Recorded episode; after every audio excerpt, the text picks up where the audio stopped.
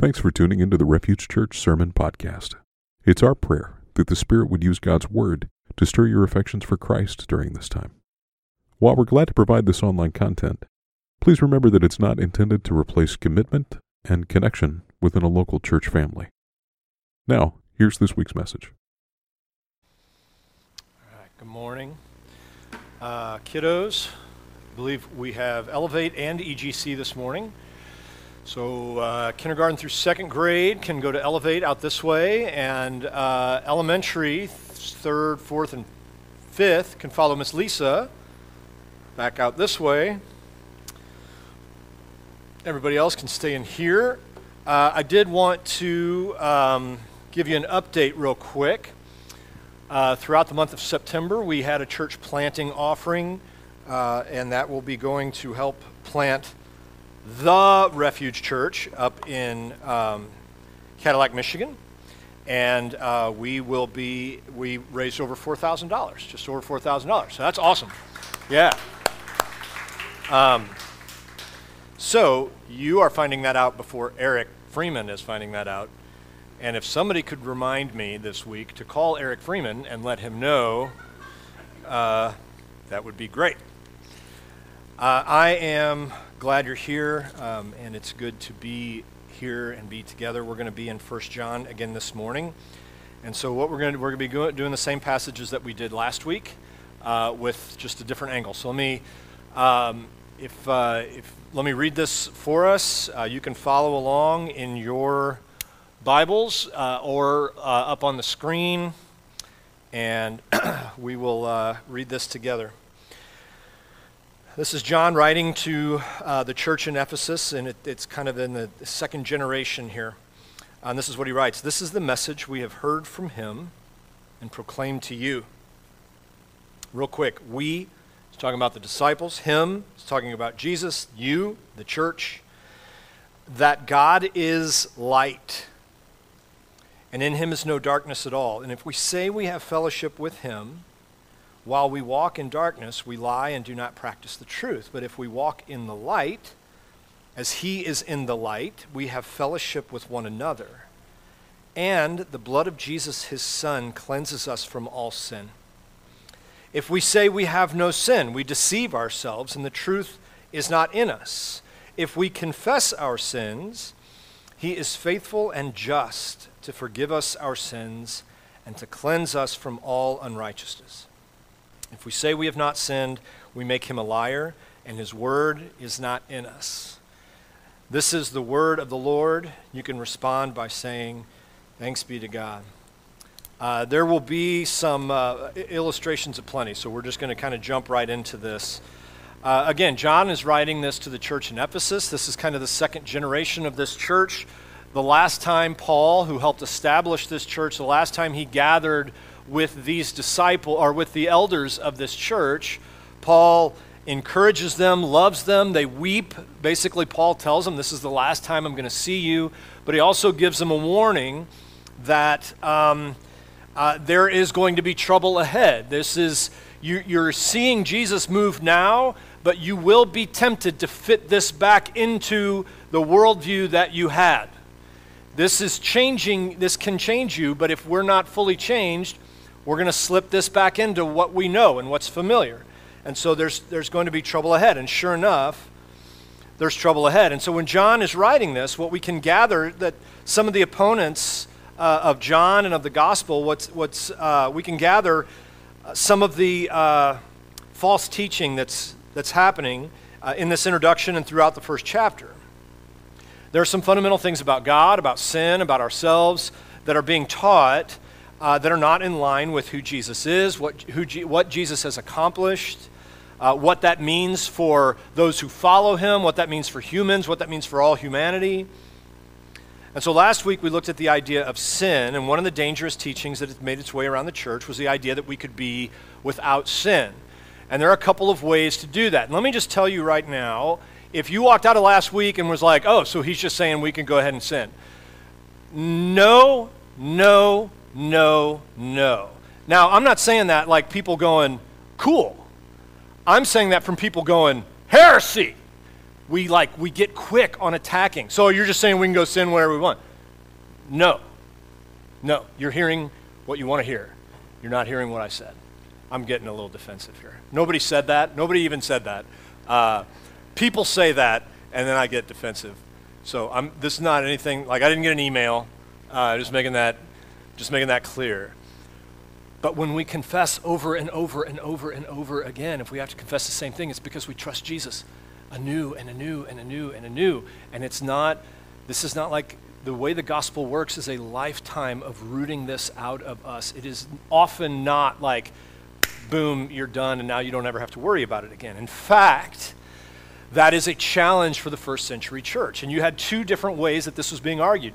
You had pagans, Greeks, those coming from uh, a more Gnostic uh, worldview that had kind of bent the gospel back to Jesus is great, he's the Savior, and this is about the spiritual realm and we are becoming spiritual.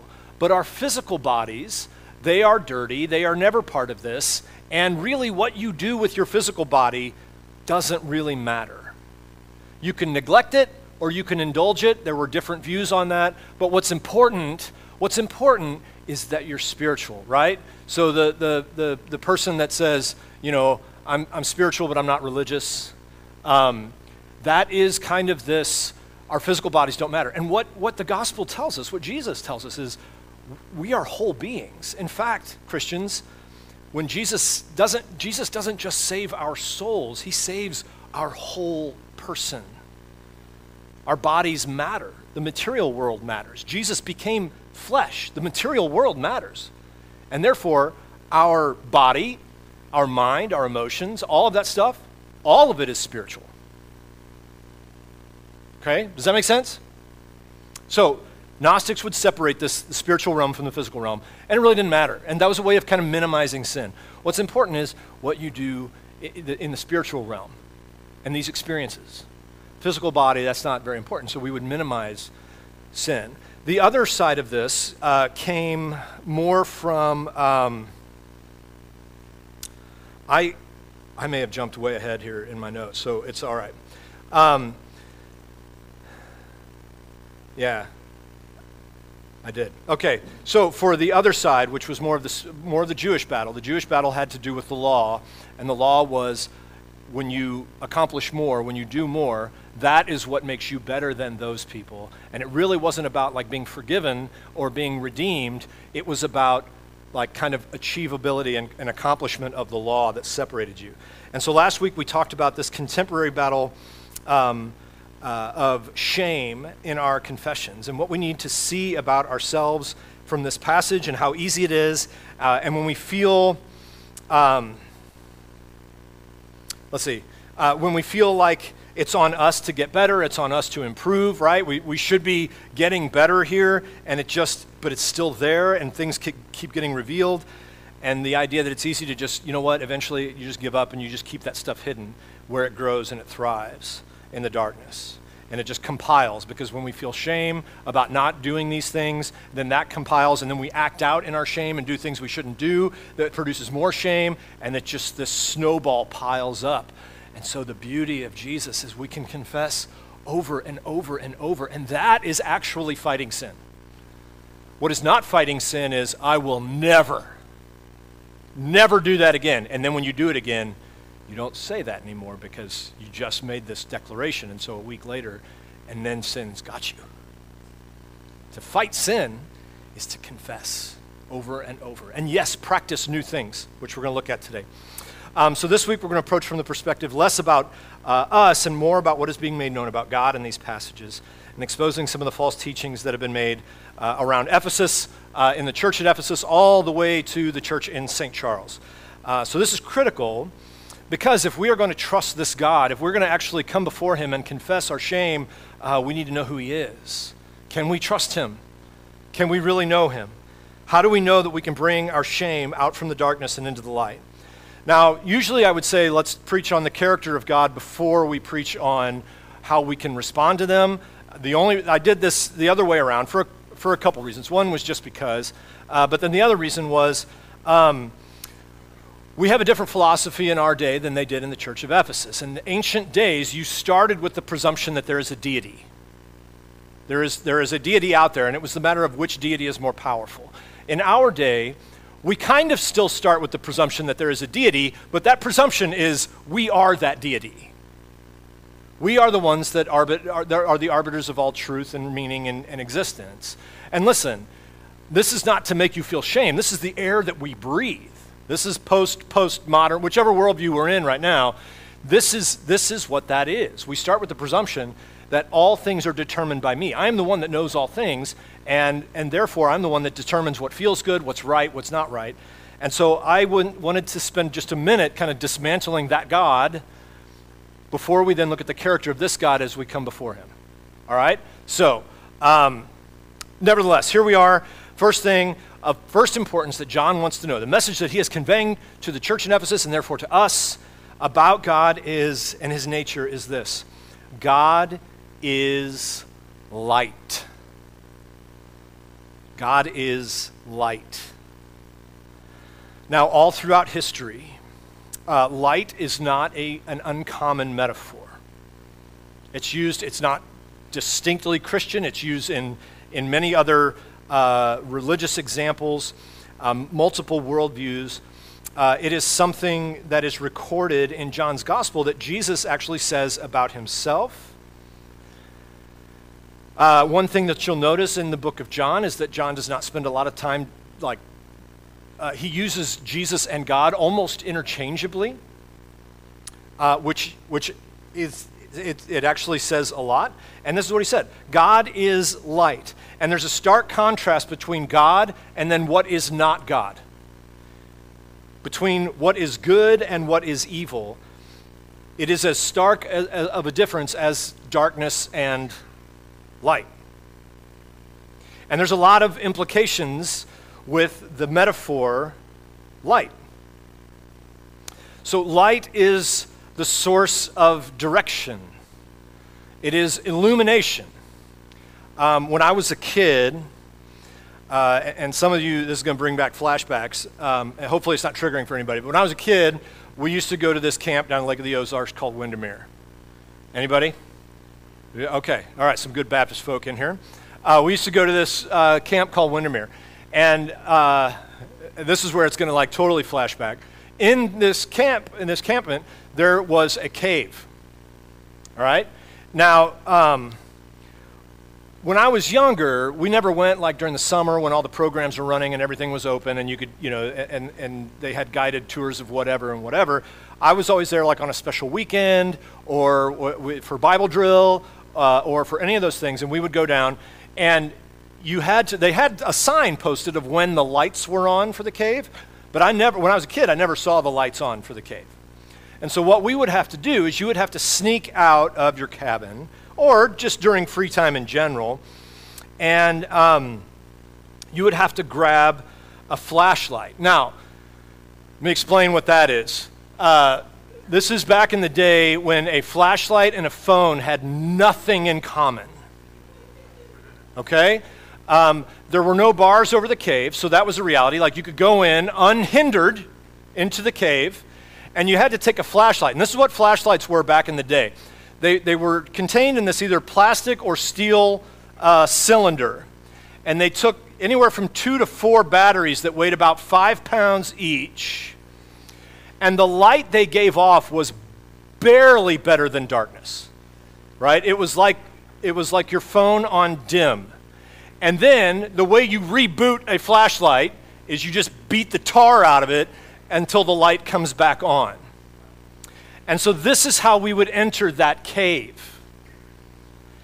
And um, we would walk slowly. Uh, you had to plan ahead because nobody had just like flashlights on them. Um, so you had to plan ahead before you went down. And this is how we would go into the cave. And we would shine this in front of us. And you had to walk very slowly. And you could hear drips.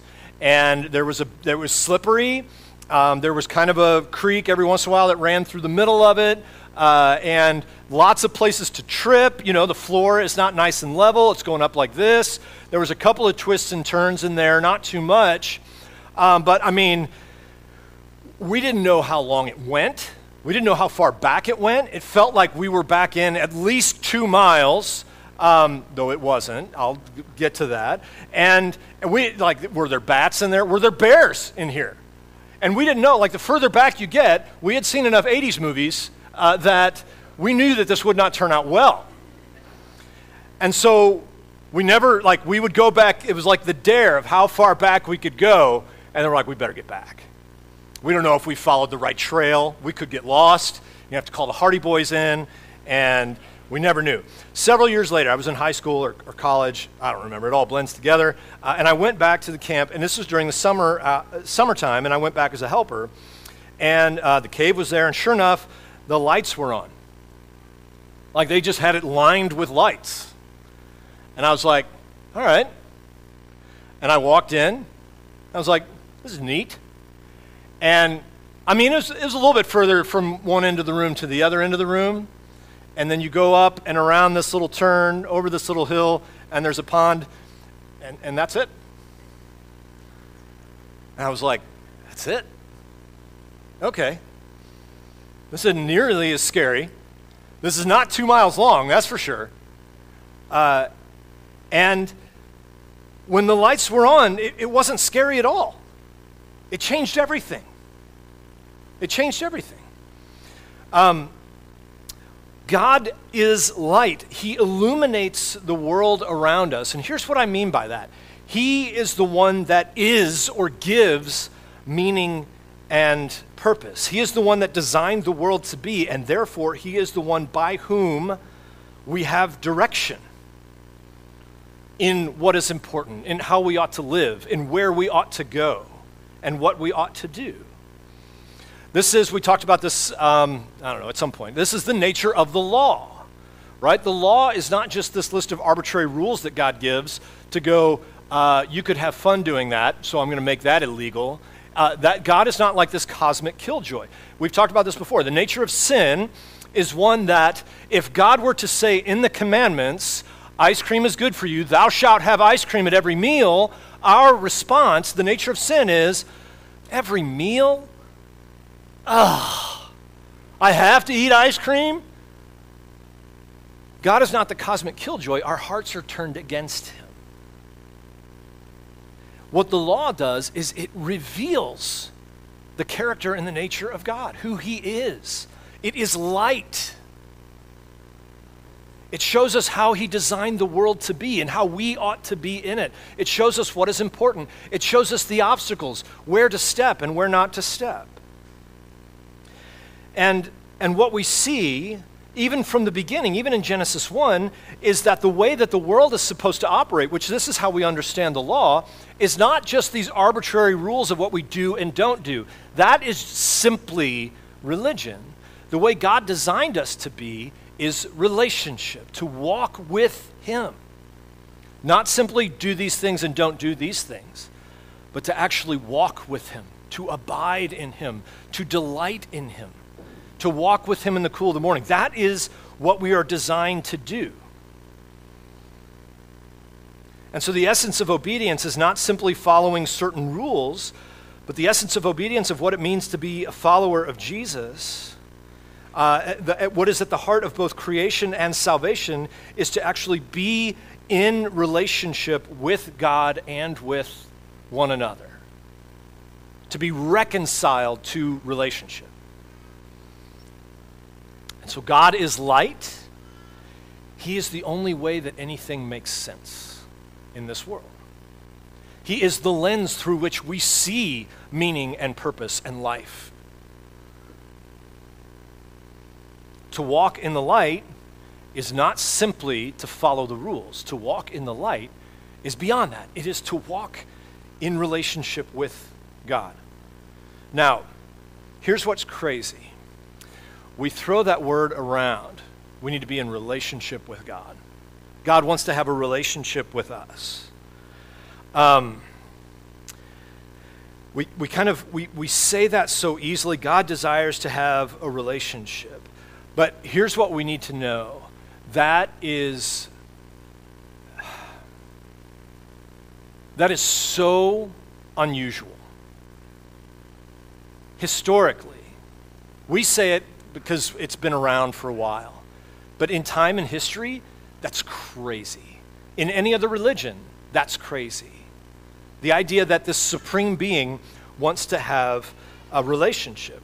Um, I had coffee with, uh, with my rabbi friend this past week, and uh, it had been a long time, so it was really good to catch up. And it doesn't take much for us to get into uh, like really good discussion. And so we were talking through the uniqueness of how each of us, how between uh, between Christians and Jews, how we interpret Scripture, how we see Scripture. Um, and the views of God we have and where they differ. Uh, and one of the things that we were talking about, she was mentioning how. Um, uh, so, one, one of the things that she told me, this is quite a while ago, is, is that uh, for Jews, arguing is kind of a virtue. And I was like, oh my gosh, uh, the Old Testament makes so much more sense right now. Like that, that, yes, okay, I get it. Uh, but then what she says is, you know, you see it all throughout Scripture, and what you see is that God, uh, I'm going to use a big word here that she used, anthropomorphizes, right?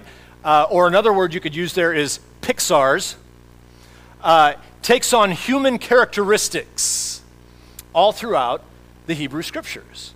Uh, you see God portrayed as a husband. You see God pre- portrayed in wrestling with Jacob. You see God portrayed uh, as as a human to demonstrate. Because what she says is it's cool the way that God is genuinely in this relationship. That God is actually a part of this relationship. He's not just up there as the divine puppet master pulling the strings, he's, he's a part of it. And, and she, she just went at it again. Like you can see the way he, he presents himself uh, that and but she went a little bit further in the way that God changes. Sometimes He relents. Sometimes there's something that He doesn't destroy because He got argued with, and uh, and and just this virtue of not taking anything. But God, if God's really in this relationship, then we we argue with Him and we can see the way that we want things to be. And so I, I told her there's a little bit of a tension in that for me, because uh, I agree um, that God is genuinely in this relationship with his people. And yet, God is still divine and sovereign and holy over all things. So there, there is a little bit of a, of a tension in that. Um, and, uh, and, and we talked about the uniqueness of this God as compared to any other God. There were concepts of, God, of, of gods in human form in the ancient world the Pharaoh, the emperor, those were gods in human forms. Those were not gods that you had relationships with. Those were gods that you feared and promised loyalty to avoid destruction. So it was a really good conversation. And not wanting to be rude uh, to my friend, I was able to tell her, though, that we have a pretty big concept of the anthropomorphization of God. Um, we, we and, and she immediately smiled and rolled her eyes. We have, like, we have a whole concept of God presenting himself as human. And she's like, and I got her. I got her. And she knew I got her right off the bat. It was great. The whole essence of Christianity is exactly what she was saying. God has become man because he is genuinely in this relationship and he took on the form of a servant, becoming the light of the world that had come into the world. That we were not left to ourselves to find God, but that God Himself switched on the lights to the cave. Here I am. I'm coming after you. We were no longer in darkness. And to follow him, as John records Jesus' own words in John 8 12, in his gospel, Jesus says, I am the light of the world, and whoever follows me does not walk in darkness. God is light. He illumines the world. He is the source of how things ought to be. When the cave was dark, you walked timidly. You walked scared. You want to avoid the puddles. You don't want to slip. You don't want to walk into walls. Uh, and, but when the lights were on, you, you can see. You know where to go and where not to go. You know what it is to follow in, in and to walk in on, on solid ground. God is light. He illumines the world. He is the way the world ought to be, and to follow him is to have relationship and fellowship. We talk about that word again commonality, communion. To have fellowship with him is to walk in that light. And again, John's going to go into this in the next chapter here. Um, that is not simply that is not simply morality. It is it is morality, but it's so far beyond that. It is to love the Lord your God with all your heart, soul, mind, and strength, and to love your neighbor as yourself. This is what it is to walk in the light and to walk in obedience, to have fellowship with God and with each other. Um, the light that illuminates the darkness is good. It helps us see the dangers, it helps us see the way the world ought to be, the things that might hurt or destroy us. It shows us the way to go. Uh, but the light that illumines the world can also be scary because it also illuminates us. Uh, when I was in high school, a few friends um, from high school and some friends from band camp, we were all going to drive up and meet at Six Flags. And these were all people that were uh, like above me in social order. It didn't take much to be above me in social order in, in high school. But I'm not sure I got. I, am not sure how I got the invite um, to go to this day at Six Flags, but somehow I did. And, um, and so, like, these were people I wanted to impress deeply. Uh, and I remember I wore a black shirt and khaki shorts. And I'll tell you why I remember that in a second. Uh, we went on the ride that's been like 20 different rides at Six Flags, if you're familiar with it. I think now it's either it's like Scooby Doo or Justice League or whatever. It, it used to be, I, it used to be like a time machine or, a, or the tunnel of love or whatever that had like the robots that with the very, you know, this was the scary or the inviting. No, anybody? Yeah. All right. Um, and so, w- in all the iterations of that ride, one thing has remained consistent. When you come around that last corner, right before you come back out of the tunnel, they have the giant black lights. Everybody remember that? Uh, they have black lights. It makes everything look cool, unless you are wearing a black shirt where you wiped like Frito chips or something that you didn't think would ever show up until a black light hits it. I felt the pain. Mitch Hedberg, comedian, talks about it's always cool when you go to a place with a black light, makes everybody look cool, except for me, because I thought the mustard stain had come out right? The black light reveals what was hidden. And now all of these people I was trying to impress saw that I was just a slob. This is how I this is how I took care of the chip residue. It was a nightmare. Um, the false, uh, when, when, light illuminates everything, it illuminates us as well. It reveals the parts of us that we may feel shame about, the parts that we want to keep hidden, uh, either in rebellion or pride. And the false teachers uh, in Ephesus, this is where we had already gone, they fell to one of two sides. They either had minimized sin by the idea that everything is spiritual, or they had elevated themselves by making two classes of people those who follow the law and do righteous, and then sinners who don't follow the law. And therefore, we were righteous because we follow the law, and we look down on sinners. And the only way for a sinner to become righteous was to, to assimilate, to become like these people. Um, I, uh, going, going back to this was not my rabbi friend that said this, but this was another one. Uh, during the pandemic, I, I, thought it was pretty clever to bring in a contemporary uh, uh illustration here that I think you'll get. Um, uh, this rabbi said that the pandemic has kind of turned us all Jewish because not for health reasons, but that our righteousness is, has become just how many of the restrictions that we are following. Right? If you want to be really righteous, you'll sleep with a mask on. And I can feel it. I can feel it. The nose thing gets me to this day. The nose thing still gets me. If that's, that's right, son. The nose thing gets me. I that, like to have it over your nose. But but it's not necessarily for health reasons or anything like that. But it's the measures of righteousness. Just how many of the of the laws do you follow? And then of course, the sinners are like, I don't care about anything. I'm just going to do what I want. And and this, like he said, it's turned us all Jewish, which I thought was brilliant insight. What John combats on both sides of these is that the light reveals everything, especially, especially the ones that look clean on the outside. And if we say that we are walking in the light, but we are finding ways to do whatever we want, or we are living self righteous and living off our own cleanliness and just how good we are, we're not actually walking in the light because the light is going to expose that. And that will need to be dealt with. Everyone, everyone has mustard stains. God is light, He is pure, He is perfect and holy and just, and He alone judges rightly, not us. He alone reveals, He alone is the light of the world. And this is who God is. And to presume that we could ever stand in His place on either side, either declaring ourselves innocent or declaring ourselves more righteous, the idea that we could stand in His place is foolish. To speak on His behalf is daunting. That we approach Him with humility and say, I don't deserve, I don't deserve to be up here.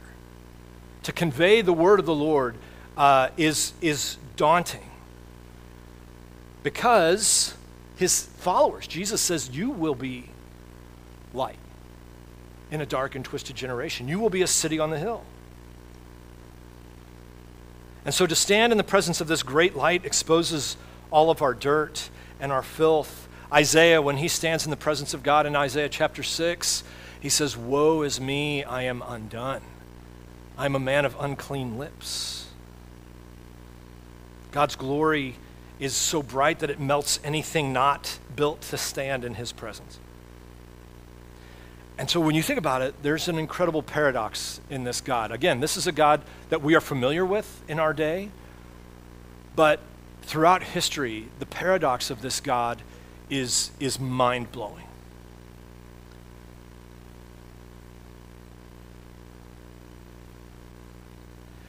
the God who has made himself known. As humans, then, when God gets to be mind blowing, we will try to pin him down on our side. We'll try to get him under our understanding, our ability to comprehend. The false teachings that were happening then and that happen now are ways that we take the gospel that is absolutely radical and then we try to fit it in a way that we can understand, that we really kind of get to take back over the reins. Right? The religious way of not needing Jesus is if I'm good enough.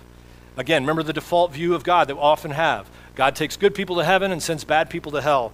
And we want to get, have the part in determining who's good and who's bad. And so we kind of pull it back under the way that, uh, uh under our traditions. Something that gives us a measure of power and authority that we really don't have to fully trust God. And so here we have light, that what we see through Scripture both provides direction and hope, um, and yet is also brighter than the sun in all of its glory and can actually be blinding. How do we reconcile this light, this paradox? Here's what makes God so utterly amazing and unlike any other the one who exposes our sin and our shame is the same one that covers our sin and our shame.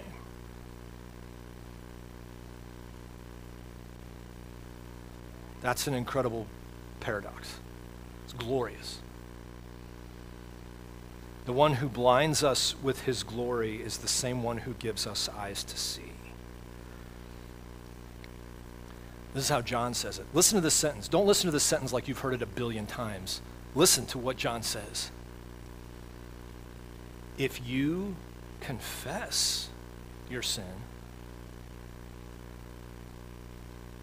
this God who is light is faithful and just to forgive our sin and cleanse us from all unrighteousness.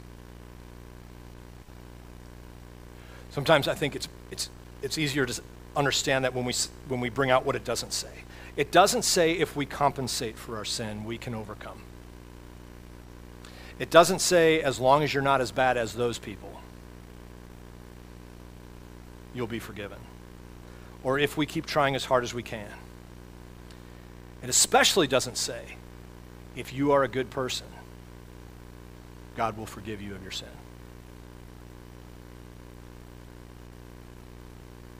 John starts this passage, this particular passage, with the statement God is. God is light. And then he concludes the statement with if we confess our sins that are exposed in his light, he is faithful and just. Not to give us a second chance to get it together, but to actually forgive us and cleanse us. What I love about this, it doesn't say that God is faithful and loving. It says that God is faithful and just. God holds himself accountable to his commitment. He is just. This is part of his justice that he has declared. His love for us is defined by his faithfulness and his justice. His justice makes right what we cannot make right. And his justice cleanses what we can't cleanse. But this is a God of his word. He is accountable to the promises that he has made. And what we see all throughout his word and all throughout history is never the greatness of our faithfulness, but his.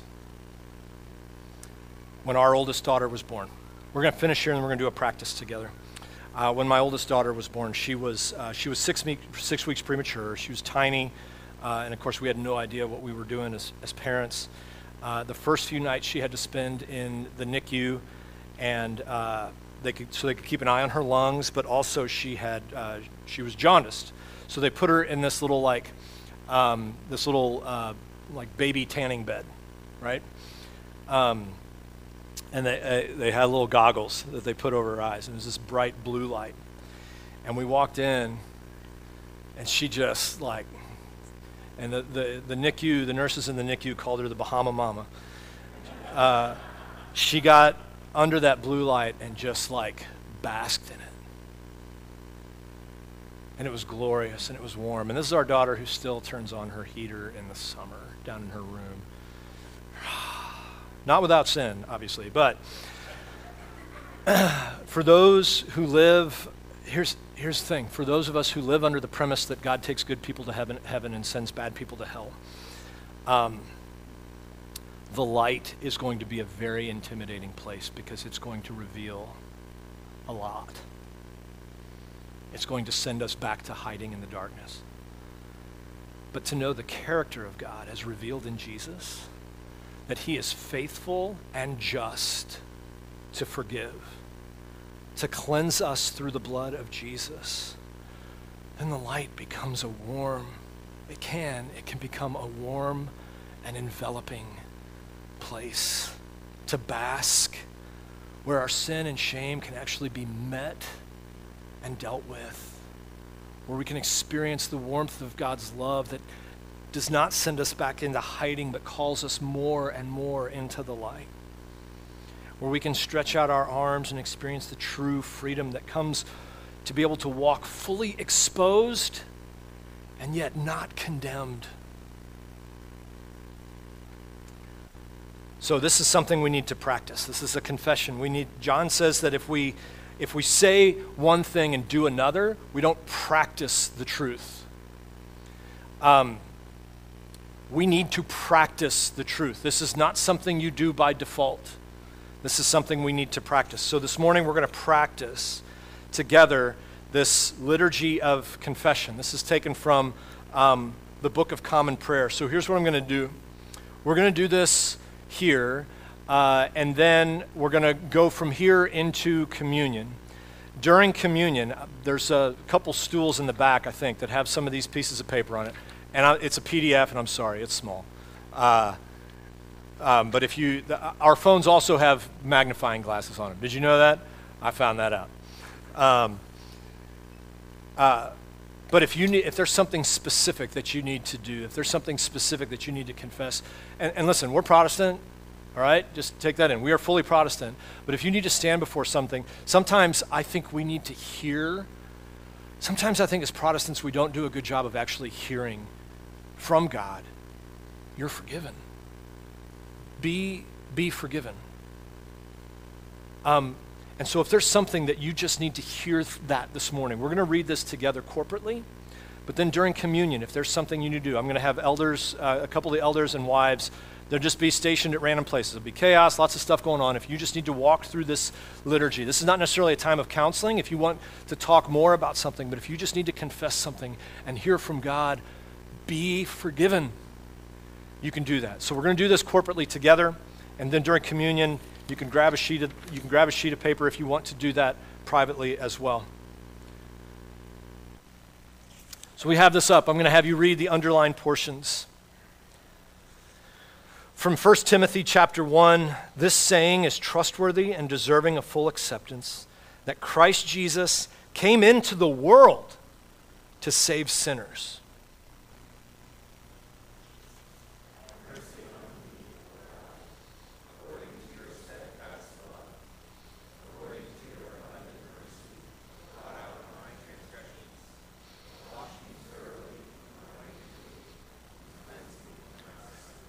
Okay, pause for just a second. We got another line here. Here's what I'm going to do I'm going to have you read this, and we're going to take a couple of minutes, and, and you can do this quietly. um, I want you to think what do you need to confess?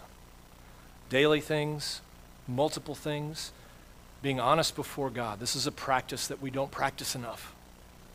And so you're going to have just a minute here in the underlying portion to confess. So let's read this together, and then you'll have, you'll, we'll have a few minutes of silence.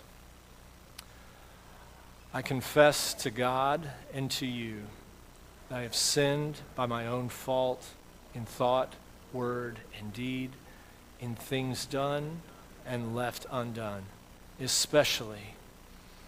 Take a few minutes.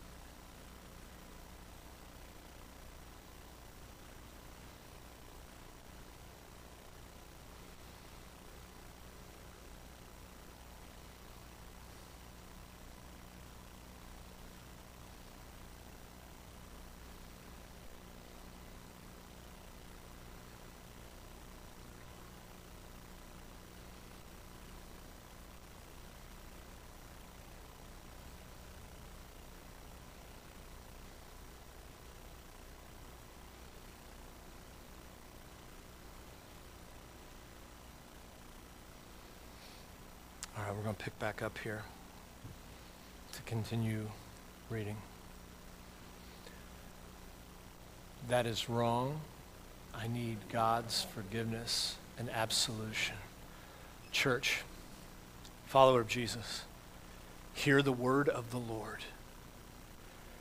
The Lord has put away all of your sin. Thanks be to God. And now we can go in peace and pray also for me, a sinner. Let's pray.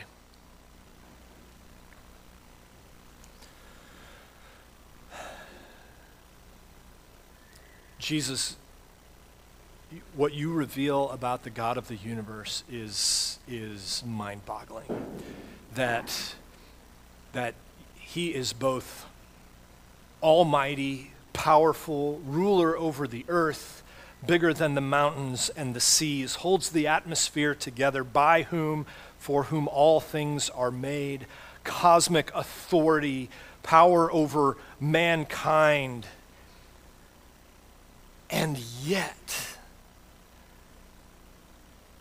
desires that we would know him and be in relationship.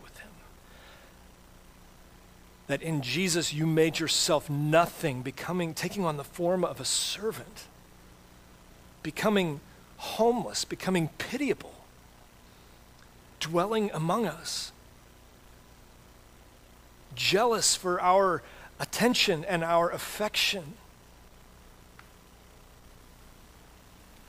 compassionate, merciful. You are both of these things.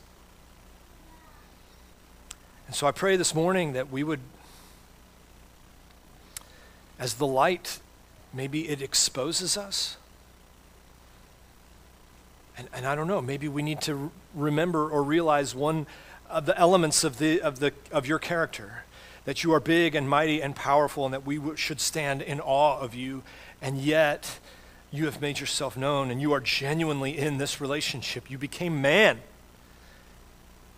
And so the light is both intimidating and freeing. So I pray this morning that we would take you up on your promise that you hold yourself accountable to. That if we confess our sin, you are faithful and just to forgive us our sin and cleanse us from all unrighteousness. And this by no means puts us above anyone but it puts us in awe of your majesty and your mercy. So, God, I pray that you would make yourself known in this time. Help us to have humble hearts before you as we come forward and take of uh, communion, the meal that you have given to us. We ask in Jesus' name. Amen. Building our identity in Christ for the sake of the world. That's the mission of Refuge Church. For more information, visit us online at seekrefuge.net.